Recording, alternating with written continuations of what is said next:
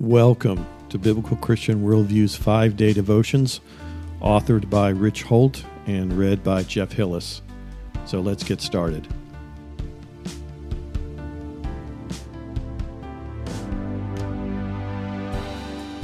Today's devotion is entitled Family of God. And the scripture verse is Acts 1:14 all these with one accord were devoting themselves to prayer, together with the women and Mary, the mother of Jesus, and his brothers. So, background and application. The New Testament church is many things, and Scripture contains many different metaphors referring to the followers of the risen Christ. We believers are called the body of Christ, comprised of all the various parts that enable the body to function and thrive.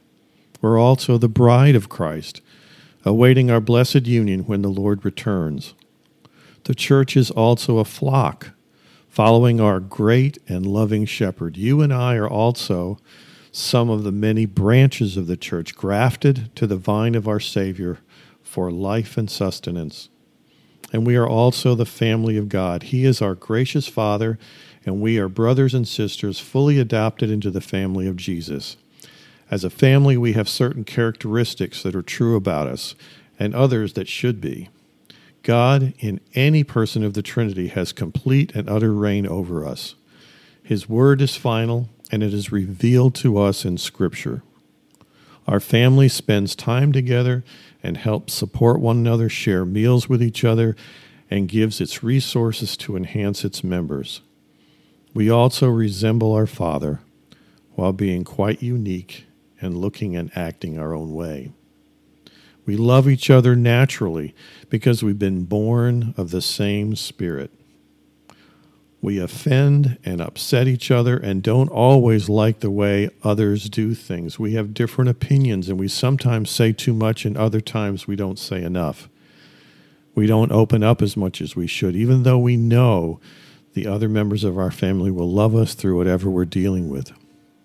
We love to be recognized, crave acceptance, have gifts and abilities that others enjoy, and struggle with priorities, and generally make a mess of things on a regular basis.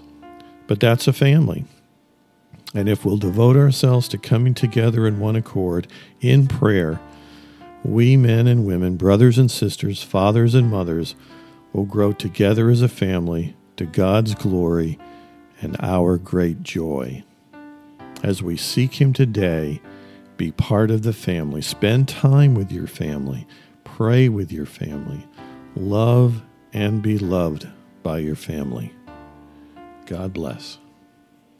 Today's devotion was brought to you by bcworldview.org, providing honest reporting and analysis on the intersection of contemporary issues in theology based on a biblical Christian worldview. God bless you and thank you for listening.